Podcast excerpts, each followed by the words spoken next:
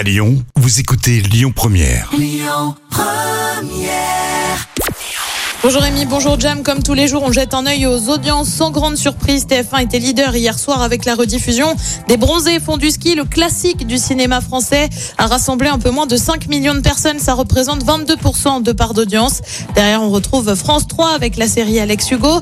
Une fois n'est pas coutume, c'est Canal Plus qui complète le podium avec la Ligue des Champions et le choc entre le PSG et le Real Madrid. L'actu du jour, c'est un Eurovision version américaine qui va voir le jour. Ça aura lieu de mars à mai prochain sur une chaîne de télé On a déjà les présentateurs de la super émission au doux nom de American Song Contest, soit euh, euh, concours de la chanson américaine.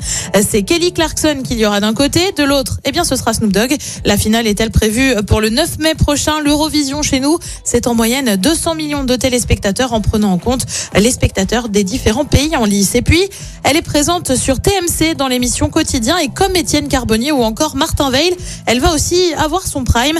Maya Mazorette va avoir son émission le 8 mars prochain. Le sujet désire ce que veulent les femmes.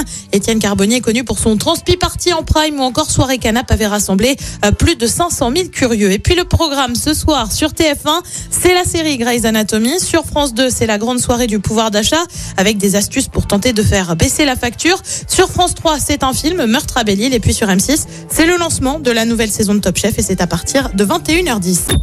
Écoutez votre radio Lyon Première en direct sur l'application Lyon Première, lyonpremière.fr et bien sûr à Lyon sur 90.2 FM et en DAB+.